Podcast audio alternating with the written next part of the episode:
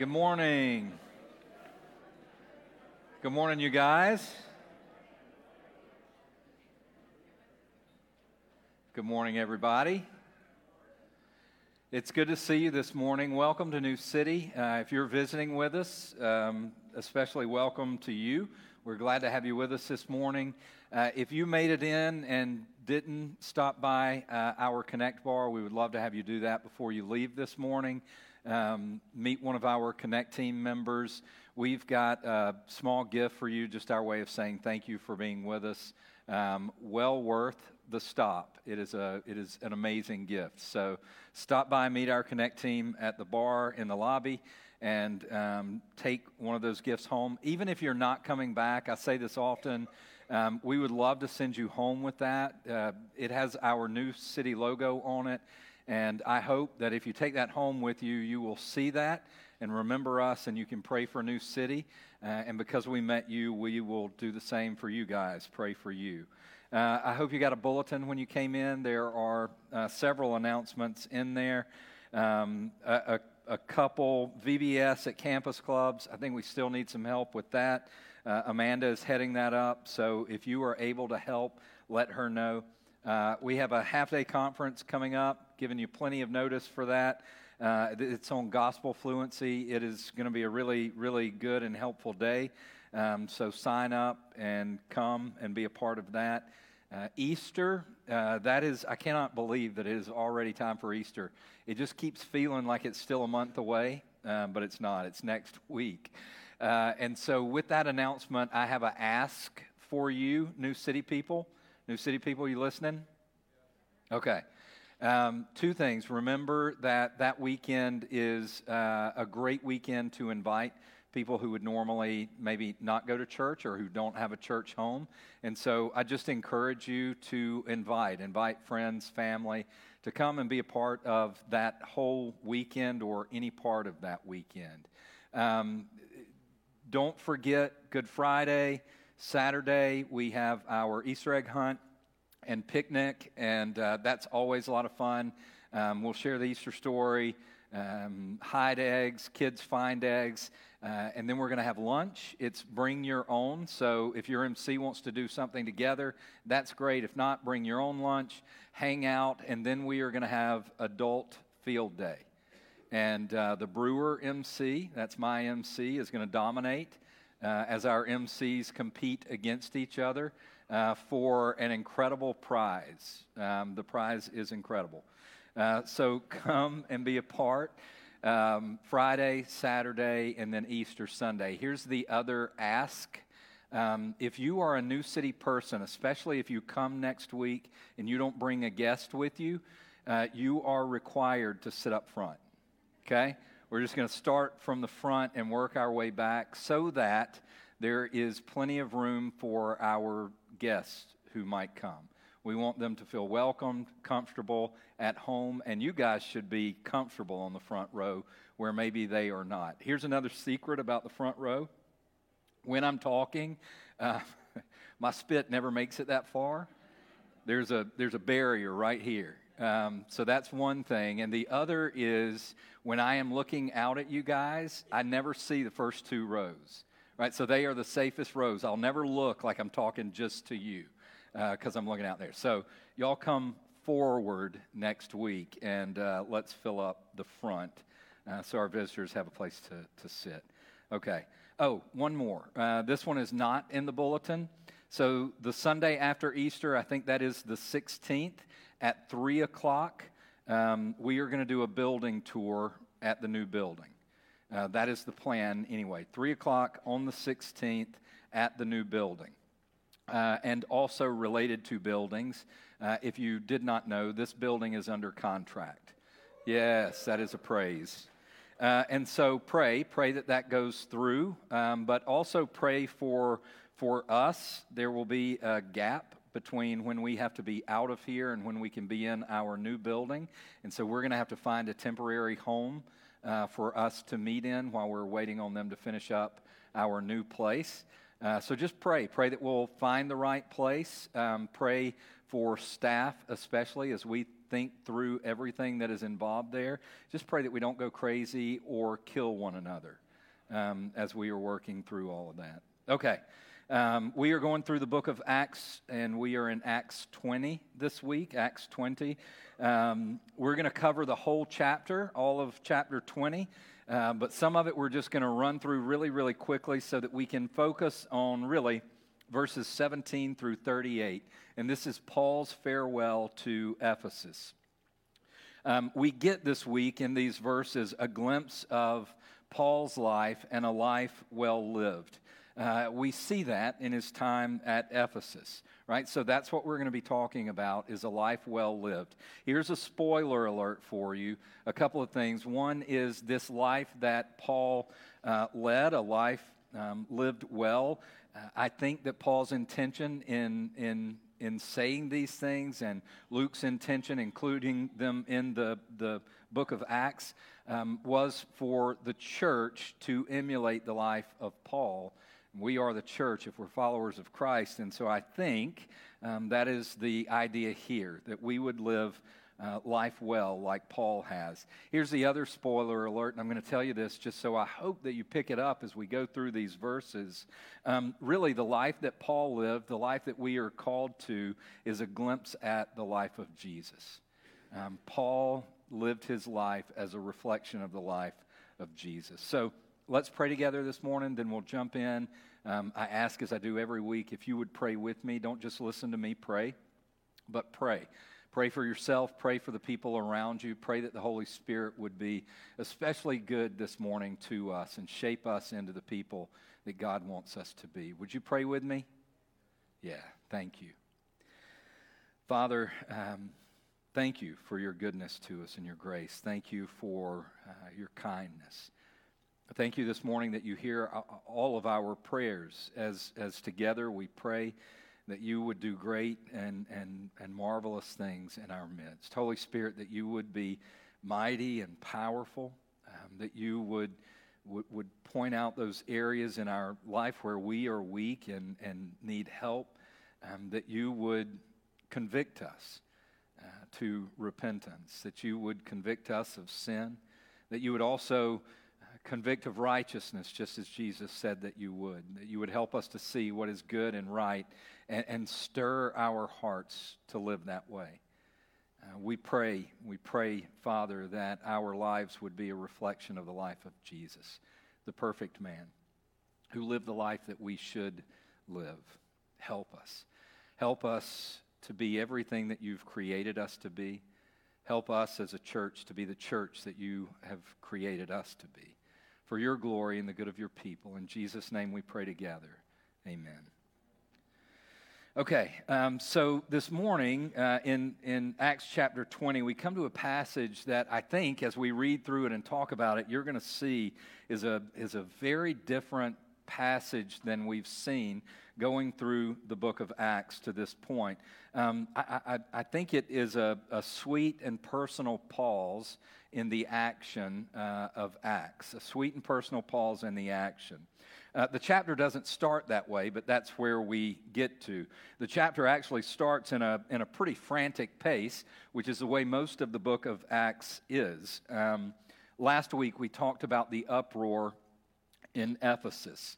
Um, there was a riot, basically, and they were looking to um, have Paul killed or arrested or sent out of, out of Ephesus. When that settles, um, Paul leaves Ephesus and he heads to Macedonia. So we read this morning, if, if we read our verses, we would read in verses 1 through 6 about Paul leaving and traveling.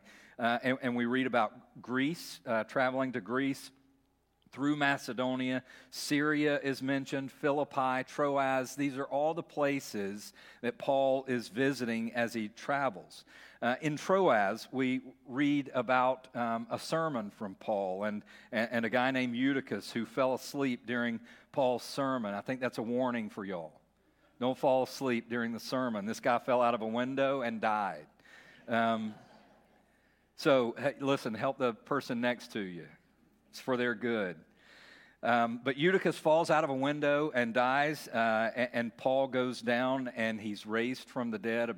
I'm, I'm laughing about it, but a, an incredible and beautiful miracle that takes place. And then quickly we, we read more of Paul's travels to um, Assos and Mytilene and Chios and Samos and Miletus. In verse 16, um, we read that Paul has decided then uh, that he is going to head to Jerusalem but he's going to sail past Ephesus and not stop there um, because he is in a hurry now to get to Jerusalem. So we, are going to spend most of our time here in this part. In verse 17, Paul is in Miletus, uh, and that's about 20 miles away from Ephesus, and he sends to the elders uh, in Ephesus and asks the elders to come to him.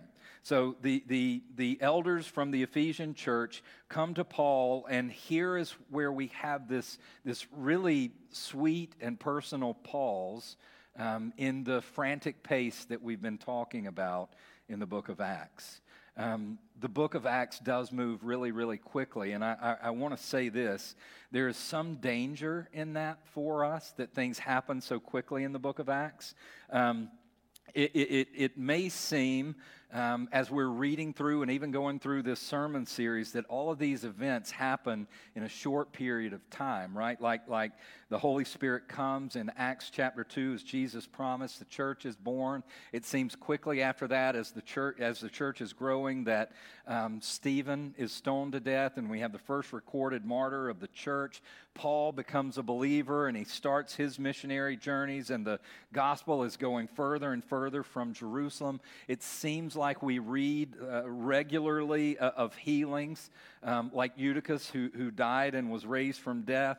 We read about these groups of people who become believers, and the Holy Spirit comes in this incredible and powerful way, and people are speaking in tongues, and there are miracles and healings and casting out demons. And, and again, it's just one, one, one, just uh, after another, right?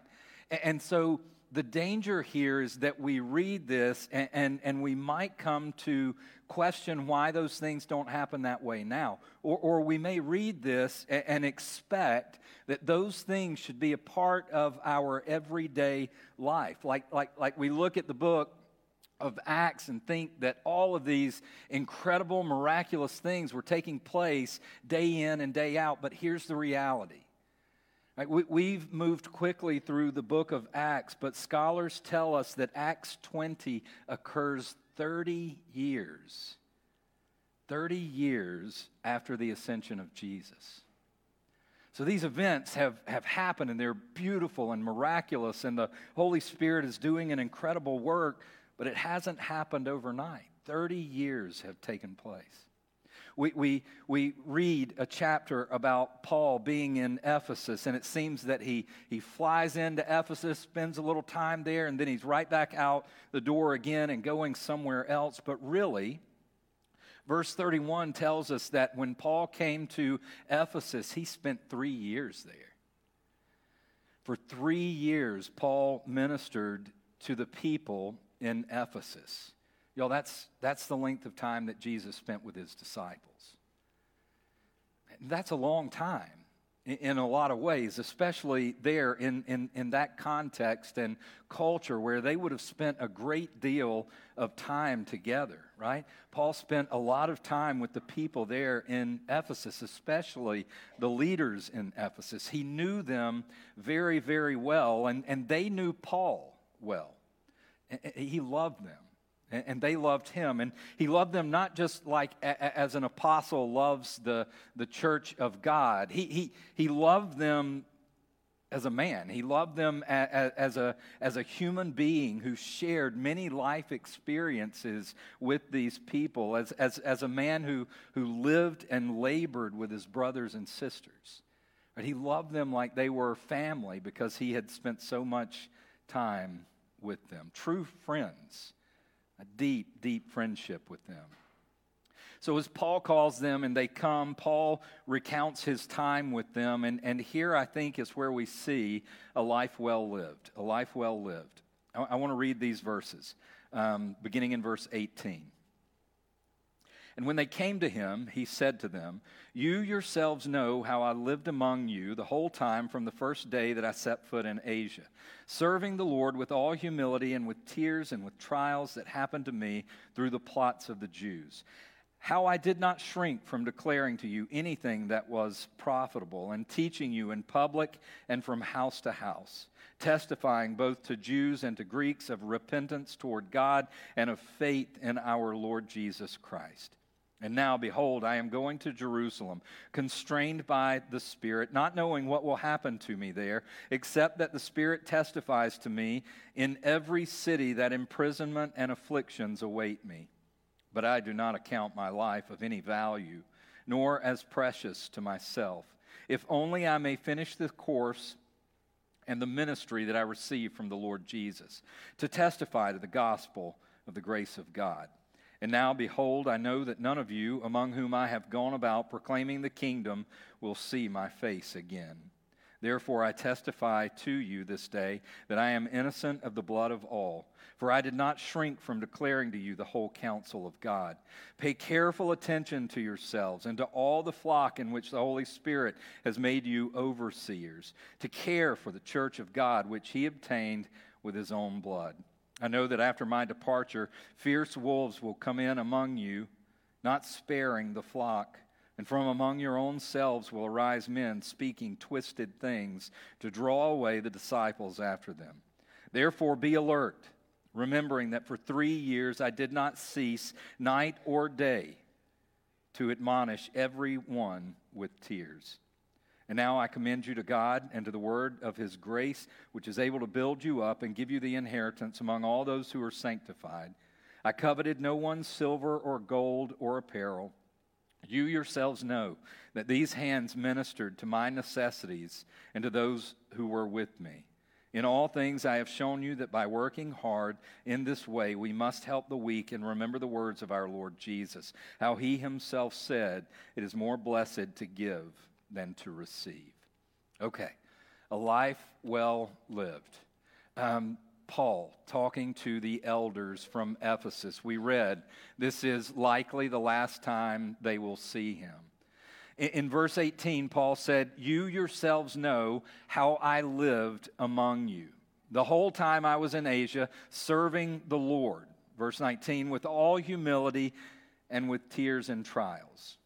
Now, I want to run through some of the things that we see in there and just talk about them and the life that we see Paul living among the people. That's the first one, right?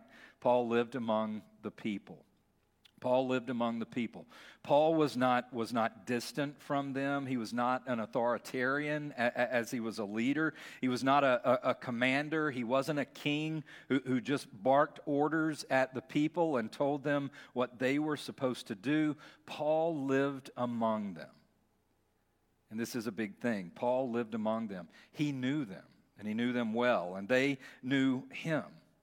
It's how we were created to live and how we are meant to lead. We are created to live with one another, created to live together, created to, to, to know and to be known. We are created for family. And, and, and this is how godly Christian leaders should live. They should live their life leading among the people relationally. We see that in Paul. Paul lived among the people. We also see Paul's life was a life of service to the Lord. Now, we talk about serving a lot at, at New City, and the reason that we do is because this too is what we were created for. We are created to be servants, we are created to serve. This is, this is what it means to be shaped into the image of Jesus. Jesus says that he came not to be served, but to what? To serve. And we are being shaped into the image of Jesus. That's what sanctification is. And that means if Jesus is a servant, then when we are shaped into the image of Jesus, we are servants as well.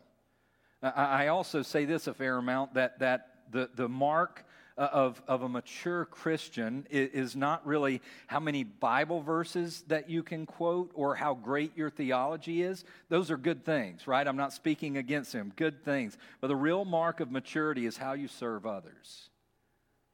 Serving others is how we serve the Lord.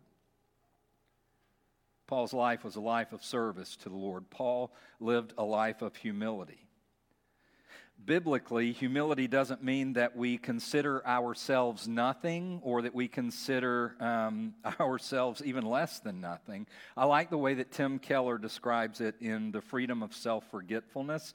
It's a par- my paraphrase here, but humility doesn't mean that we think less of ourselves, it means that we think of ourselves less.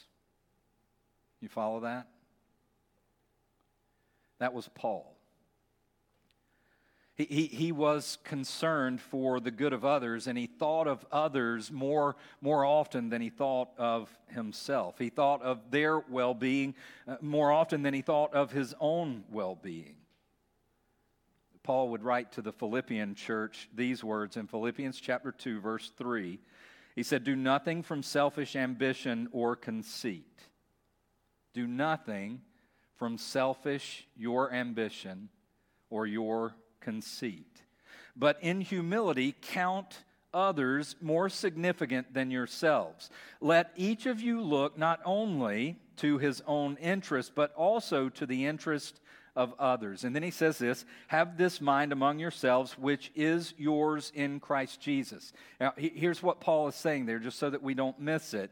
Paul is saying that, that, that we should be a humble people that we should consider others more highly than ourselves, that we should think more often about others and their needs than we do about ourselves and our needs. And then he says, Have this mind which is yours in Christ Jesus.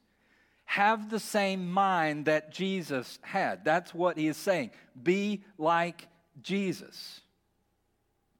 Have this mind among yourselves, which is yours in Christ Jesus, who, though he was in the form of God, and what Paul means there is in every way he was God, he was like God in every way. Everything that we can say about God, his beauty, his splendor, his glory, his power, those are the things that we say about Jesus. In every way who, though he was in the form of God, did not count that equality with God as a thing to be grasped or something to be held onto. But he emptied himself by taking the form of a servant. The word there is slave. Being born in the likeness of men and being found in human form, he humbled himself by becoming obedient to the point of death, even death on a cross. And Paul is saying, Be humble like Jesus is humble. Jesus lived a life of humility. He emptied himself. He left all of the glory uh, uh, of heaven to come in the flesh of humanity. The creator of all things took on the dying and weak human flesh that is ours. And, and, and he did that. He did that living for us, dying for us, all of that. He did it for our good. This is the good news of the gospel. Paul was reflecting the life of Jesus in his three years in Ephesus, living humbly, serving as Jesus served, considering others more highly than himself, living among the people, not over the people, but with the people, just like Jesus. Paul's life was filled with tears and trials. Paul says that. The trials that he mentions specifically are those that came by the way of the Jews who stood against him. In every city that he went to, they lied, they slandered, they raised a mob to attack him. They didn't just hurt Paul's feelings, right? Like that's our biggest danger, that we get our feelings hurt. They didn't just hurt Paul's feelings. He was beaten, he was stoned, he was imprisoned, he suffered at their hands. But it wasn't just the Jews really, Paul's life had, had many more tears than just those brought about by the Jews. The Gentiles did the same thing, rising up against Paul. Friends of Paul, friends that he loved very dearly, hurt him and hurt him very deeply. People that Paul trusted walked away from him, they turned from him. They turned from truth, they turned from their faith. And not only did they turn and abandon Paul, but they led others to do the same. Speaking poorly, his friends, people that he loved, people, people that he spent his life with, they, they, they turned others against him, lying and slandering. People that Paul fought for. The truth here is that life's trials and tears don't go away just because we love and follow Jesus. Following Jesus is not a guarantee that life is going to be easy. In, in fact, if we, if we read the Bible, it is the opposite of that. I don't, I, don't know, I don't know where we came up with this horrible theology that everything is better with Jesus. I mean, I guess it is. Suffering is better when we've got Jesus. There's still suffering.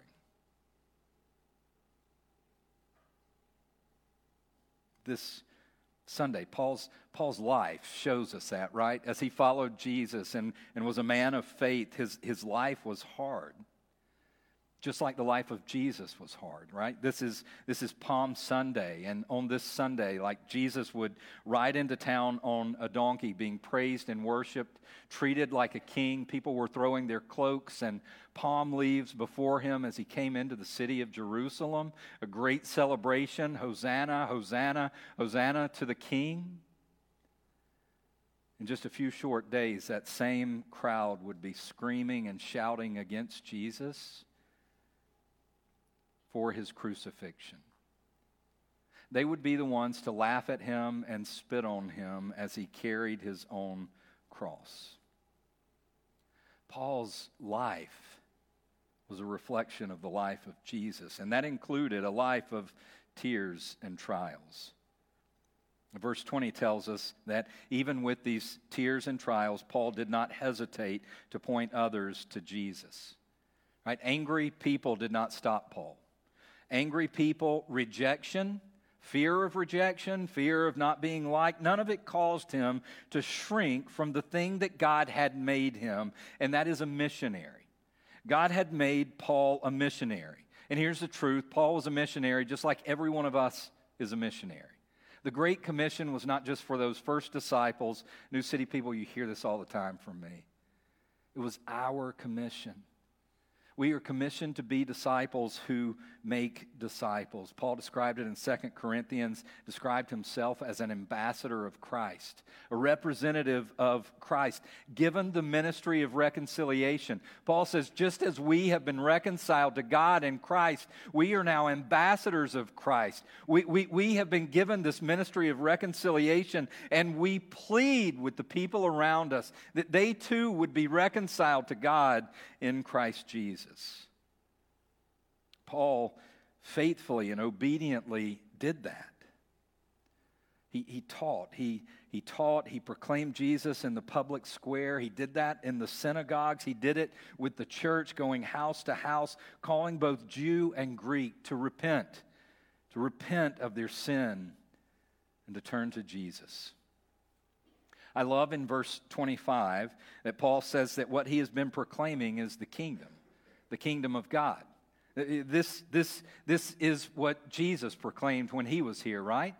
Uh, the kingdom of God is at hand. Repent, believe, for the kingdom of God is at hand. The kingdom of God is at hand because our King has come, King Jesus. Paul just picked up as Jesus ascended with the same mission of Jesus proclaiming the kingdom had come. One more that we see here Paul worked hard for the kingdom. Paul says in verse 33, You know I coveted no one's silver or gold. And in verse 34, you know that, that, that these hands, by my hands, I took care of my own needs and the needs of those who were with me.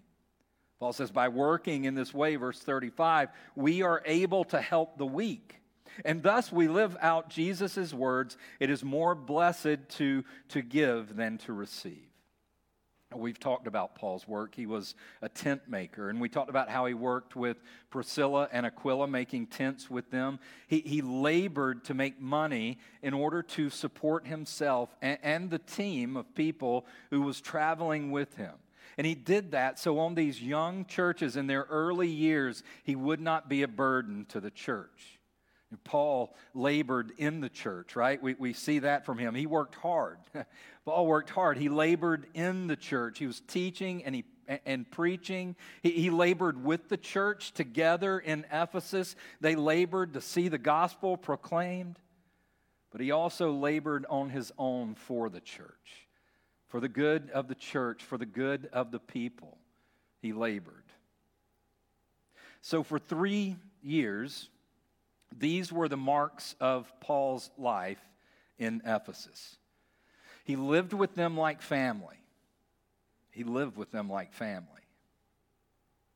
He served the Lord in Ephesus by serving the people. He, he lived and served in humility for the good of others. His life was filled with, with well known trials and tears. Some we read about, many, many, many more that we, we don't get to read about. Paul faithfully carried out the mission of every disciple of, of Jesus, pointing others to Jesus, proclaiming Jesus and his kingdom. And Paul worked hard. Paul worked hard in the church. Paul worked hard with the church. Paul worked hard for the church. Now, listen to me. Paul wasn't recounting these things for his own praise. Paul wasn't reminding the, the elders of Ephesus of what they had seen in him so they would think highly of him. And that's not why Luke included it here. What Paul was doing was charging the elders from Ephesus to live a similar life, to follow him as he followed Christ. That's what Paul was saying. Paul was saying, My life has been lived well. You've seen it for three years. I, I am leaving and, and, and will never see you again. Make yours a life well lived. Make yours a life well lived. And give me a second here. I want to I want to point some things out. First of all, I want to talk about Paul's audience. Paul Paul had sent from Miletus for the elders from the church of Ephesus the elders. I want to talk about what elders are. In verse 28, he calls them overseers, using those words interchangeably. When you read the New Testament, it seems to show that elders, overseers, pastors, shepherds, those are all descriptions of one office in the church. We call it the office of elder. Um, but it's one office. These are all descriptors of the same office in the local church. The elders in these churches were appointed as leaders and caregivers in the church. They were leading the local church to love and follow Jesus. They were given charge of, of guarding the doctrine of the church, making sure that the gospel was being proclaimed, that the gospel was being lived out, um, caring for the people in that congregation. Uh, elders, uh, we believe at, at New City, and based on Scripture, are men who meet certain qualifications. We're not going through those qualifications, but you can read those in Titus 1 and 1 Timothy chapter 3. Um, read those if you have questions about what an elder is. Now, I, I want to say this as well. Elder is a very specific role in the local church. Um, it, it, it, is, it, is, it is not a title that's given to older people in the church who might be respected for their wisdom right? In the Old Testament, we saw that in, in, in, cities and stuff. There were elders from the city, and they were usually older people who were wise. This is a very specific title and position in the church given to men, Paul says here, who are set apart by the Holy Spirit and who meet the qualifications of 1 Timothy 3 and Titus 1. At New City, we have a plurality of elders who pastor, shepherd, oversee, lead the congregation of New City. Our elder team is made up of men who we prayerfully believe, after, after much scrutiny, meet the biblical qualifications given to us in Scripture. So that's who Paul was gathering to himself right? If he was if he was gathering from New City, he would have been gathering the elders of New City to share this this information with, to say these things to, right? To challenge them to, to, to live their life as he has lived his, his life. Make yours a life well lived to the elders. Now, listen to me here. While the position is specific and the qualifications are pretty strict, on who is qualified to be an elder in the church. The truth is that Scripture calls every believer, male and female, to this same life. Every qualification that we read in, in 1 Timothy and in Titus that applies to an elder is given in different places of Scripture for every single believer, with the exception of being able to teach. So, what I'm saying to you is this every believer, every one of you may not at all aspire to be an elder, and that is fine, men. You, may think that you could never live this way. This is what the Bible calls you to, li- to live, how the Bible calls all of us to live. N- not just super Christians, all of us, male and female, as Christians, to, to have lives that resemble the life of a man who is qualified to be an elder. All of us are called to be holy and to be righteous and to be good and to have a good reputation. One of the qualifications for an elder is that they be hospitable. Can, I, can I tell you, uh, welcoming others as Christ has welcomed us? Every single believer is charged with the same thing. All of us. So, whatever the elders are called to do, with the exception of um, being able to teach, you are called to that as well. Here's why that matters. Here's why I am emphasizing it. It, it. it is because Paul is not only calling the elders to make their life well lived, he is calling the elders to call on the church to make yours a life well lived. Everything that is an expectation of the elder is an expectation of all Christians. If you're with me, say amen.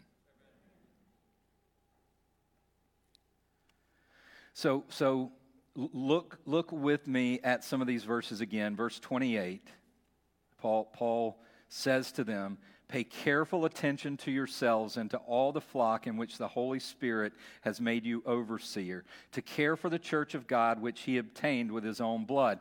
I know that after my departure, fierce wolves will come in among you, not sparing the flock. And from among your own selves, from the group of elders, will arise men speaking twisted things to draw away the disciples after them. Therefore, be alert remembering that for three years I did not cease night or day to admonish everyone with tears. And now I commend you to God and to the word of his grace, that is the gospel, which is able to build you up and to give you the inheritance among all those who are sanctified. So, Paul has already reminded um, them, or, or let me remind you that Paul has already reminded them and said to them twice, I live this way among you. Remember, this is how I lived among you. Remember, this is what you saw in me. Be alert and remember that this is what I did, verse 31, when I was with you. Verse 35, I have shown you all of this. Four things that Paul charges them with as, as, he calls these elders to lead their congregation. These are things that they've seen him do. One is pay careful attention to yourselves. Pay careful attention to yourselves. Watch your own life. New City. Pay careful attention to yourself. Watch your own life. Watch your holiness. Watch your pursuit of Christ. Guard your own heart. Fight the drift that would lead you away from Jesus. Pay careful attention to your own walk of faith. This is, is a reminder for them, a reminder for us that, that our walk with Jesus is not a, a passive mountaintop kumbaya experience you have to take an active role in your own spiritual life. You have to take an active role in your own spiritual life. You have to take an active role in your own spiritual life. I can never do this for you standing up here preaching. My preaching will never, ever, ever do this. You have to take an active role in your own spiritual life. You have to be alert about your own walk with Jesus. You need to be aware uh, uh, uh, of where you are with Him. You, you, you need to always remember that you are in danger of drifting away from Him. Pay attention. Pay attention. And then, after telling the elders to pay attention to their own life, he says, Pay careful attention to the flock. Elders, you have been given the difficult task of, of knowing the flock that is yours, the local church. He's saying to the elders, Pay attention to the people. Now, listen to me. We, we all come from different backgrounds. Some maybe from a Baptist church that didn't have elders, so you don't know what elders are, or another denomination. Some who had elders that you did not know who were not among you. Biblical eldership is not an advisory board. Biblical eldership is not an advisory board. It is not, it is not a, a, board that is put together of the, the brightest businessmen in the church who are the most successful. That is not what an elder team is. Uh, elders, biblical eldership is, is, is more like shepherds. And when I say shepherds, I mean like David was a shepherd. I mean, I mean shepherds who watch after an actual flock of, of, of sheep you pay attention to where they are and you pay attention to how they are and, and you lead them to the places that they need to go. To, to go. Or, or are they growing? You look and you ask, are they growing? Are they feeding? Uh, what, what do they need? Are, are, the, are, are, the, are the sheep, any of them, straying? Are they wandering? Are they drifting? Do, do, do we need to step in and protect? Are there wolves among us? Are there wolves coming in for our sheep? Pay careful attention to the flock that God has given you. This is, this is hard work that comes, and that's why Paul is saying it. And, and, and, and it comes, this work, with many, many tears. Pay attention to the flock that God has given you. He adds, admonish everyone the word admonish means to, to, to warn. Uh, it means to urge, right? To urge someone to do something. It also means to reprimand, right? To correct someone who is doing something wrong. Uh, admonish everyone, Paul says. That is, that is part of your role as an elder. Admonish everyone. Paul says, as you, as you watch over the flock and you shepherd them, be alert because wolves, when I leave, Paul says, wolves are going to rise up. Now, listen, do you know what wolves do to sheep? What? Kill them, eat them, right? That's what wolves do to sheep. This is not a pretty picture. Paul is saying, listen, be alert because there are, there are dangerous times and wolves will arise. Dangerous people will come up in the church. And worse than just coming up in the church, they may even make it in as an elder. A wolf in sheep's clothing. Be, be, be alert, be alert. Dangerous, dangerous people can find their way into the church and they will lead people away from Jesus. Don't let them shepherd. Stand up against the wolves who would rise up to take people away from Jesus. Elders are charged with, with fighting off the wolves, with defending the sheep, e- even when those wolves are elders. Admonish everyone. Warn the disciples of the wolves. Warn the wolves what is about to happen if they don't repent or leave the church. Reprimand them for their actions. Finally, he says, help the weak. Now, Paul mentioned it here in terms of his hard work and being ready and able to give to others who are weak in order to help them. But I, I think this same charge of helping the weak um, could, could apply not just to those who are impoverished or the widows who would be particularly needy, but to those who are weak in their faith. Be ready to help those who are weak in their faith. Wolves we fight right? Wolves we fight. Wolves we are running out of here for the good of the sheep. But for those who are weak in their faith, we work patiently and diligently to help. I'm leaving you, Paul says, and I will probably never see you again. So pay attention. Pay attention to your own life. Pay attention to your own life. Pay attention to the flock that is under your care. Admonish everyone. Help the weak. These things, Paul says, you have seen me do for three years. For three years, this is what I have done in your midst. I have shown you this. Remember, you've seen it. Do it Paul is saying. Do it as you live among the people. Do it as you, as you live with them, just as I have lived am- among you, just as I have lived with you, as one of you. Do this as, as family. Do this, Paul is saying, as you serve the people who are the church, you are servants. Do this serving, serving, serving them, serving as you've seen me serve. Do this in all humility. Do this through, through, through trials and tears just as I have. Do this, pointing the people to Jesus and his kingdom. This is your calling and your mission. New City, this is a life well lived.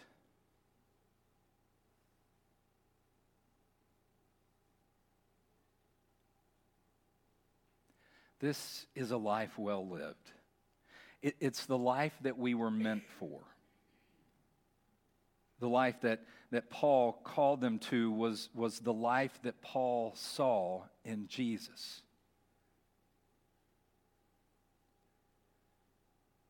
Paul lived that life. And he's saying to these elders, he's saying to this, this, this group of men, follow me as I follow Jesus live the way that Jesus lived. Here is what that looks like live as Jesus lived in humility, serving among the people, with the people. But again, he wasn't just saying it to the elders. He, he was saying it to the elders, he was saying it through the elders for the entire church. This is a life well lived for every believer. This is the life well lived for you and me. Life together, life with one another, life as family. Life serving, serving the Lord. You, you serving the Lord as you serve others. Serving the Lord as you serve others with, with me, with us, as we serve together.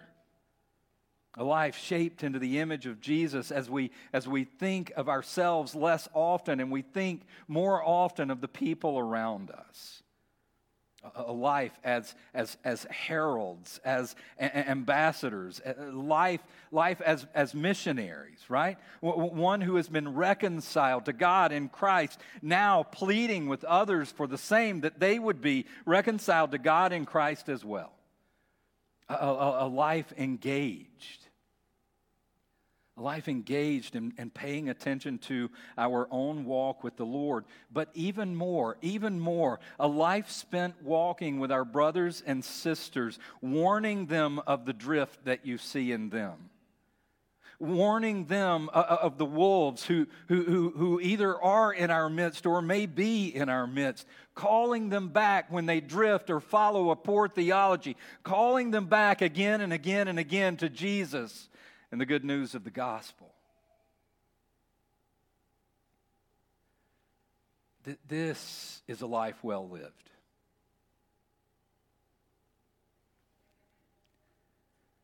Paul says it is a life of tears and trials.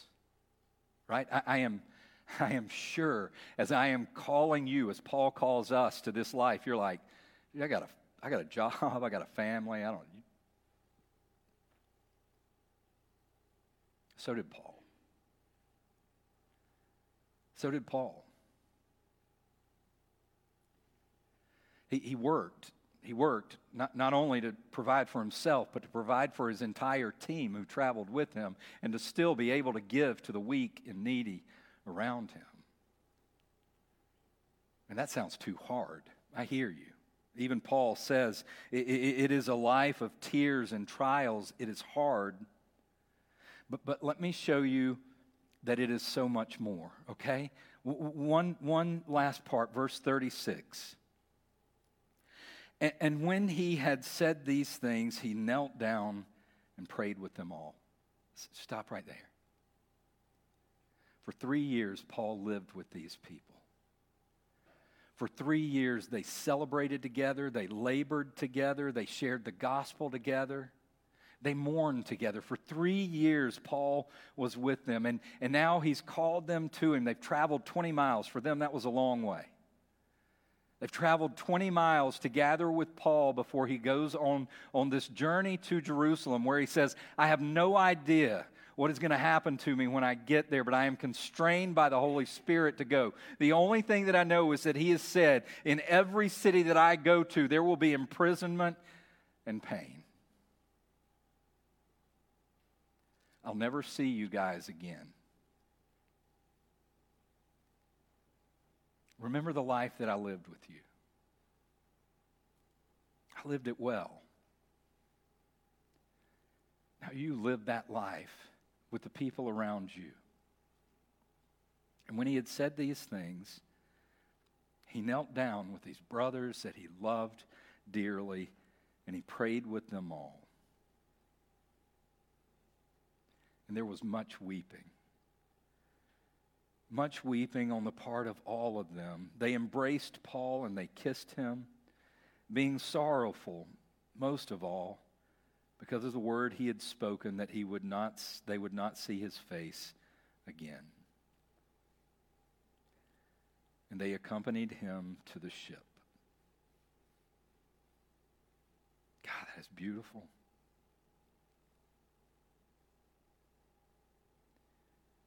They prayed together and they wept. And there was much, much weeping, Luke says. They embraced Paul and they kissed him. And there was much sorrow. Most of all, because they imagined that this was the last time they would ever hear Paul's voice, see his face. And there was much weeping. I read once of, of loss and grief, and that's what this was. This was loss. They were losing Paul forever already grieving the fact that he was leaving them. They would never see him again. I read once of loss that our grief and sorrow is most often tied to our love. And the degree to which we weep, well, it often reveals the degree to which we love.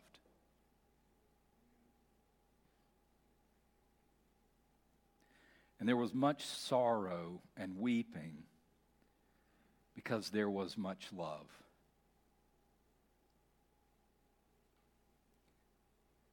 That is the life that we were meant for. A life of loving and being loved. That is a life fulfilled. In fact, I would say this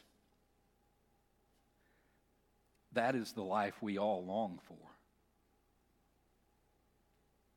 And here it is. And, and, it isn't found in the perfect job or the house in the perfect neighborhood. It, it isn't found in the, in the greatest retirement package, the biggest 401k.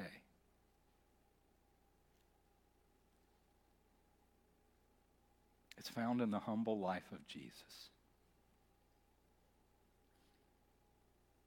Follow me, Paul says, as I follow Jesus.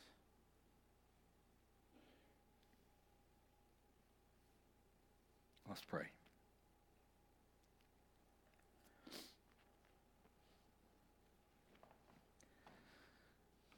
Father, you're so good and patient with us. Today is a, another day of grace.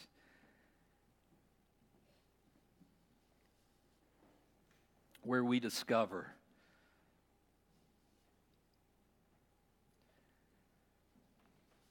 where true fulfillment comes. We discover the place of genuine satisfaction, even through trials and tears. Thank you. Thank you, Father, for shining the light of your word on the path we were meant to take. Help us, Holy Spirit. Remind us again and again and again of these things. That we might be shaped into the image of Jesus that we are meant to bear, that we were created for. We love you. It's in Jesus' name we pray. Amen.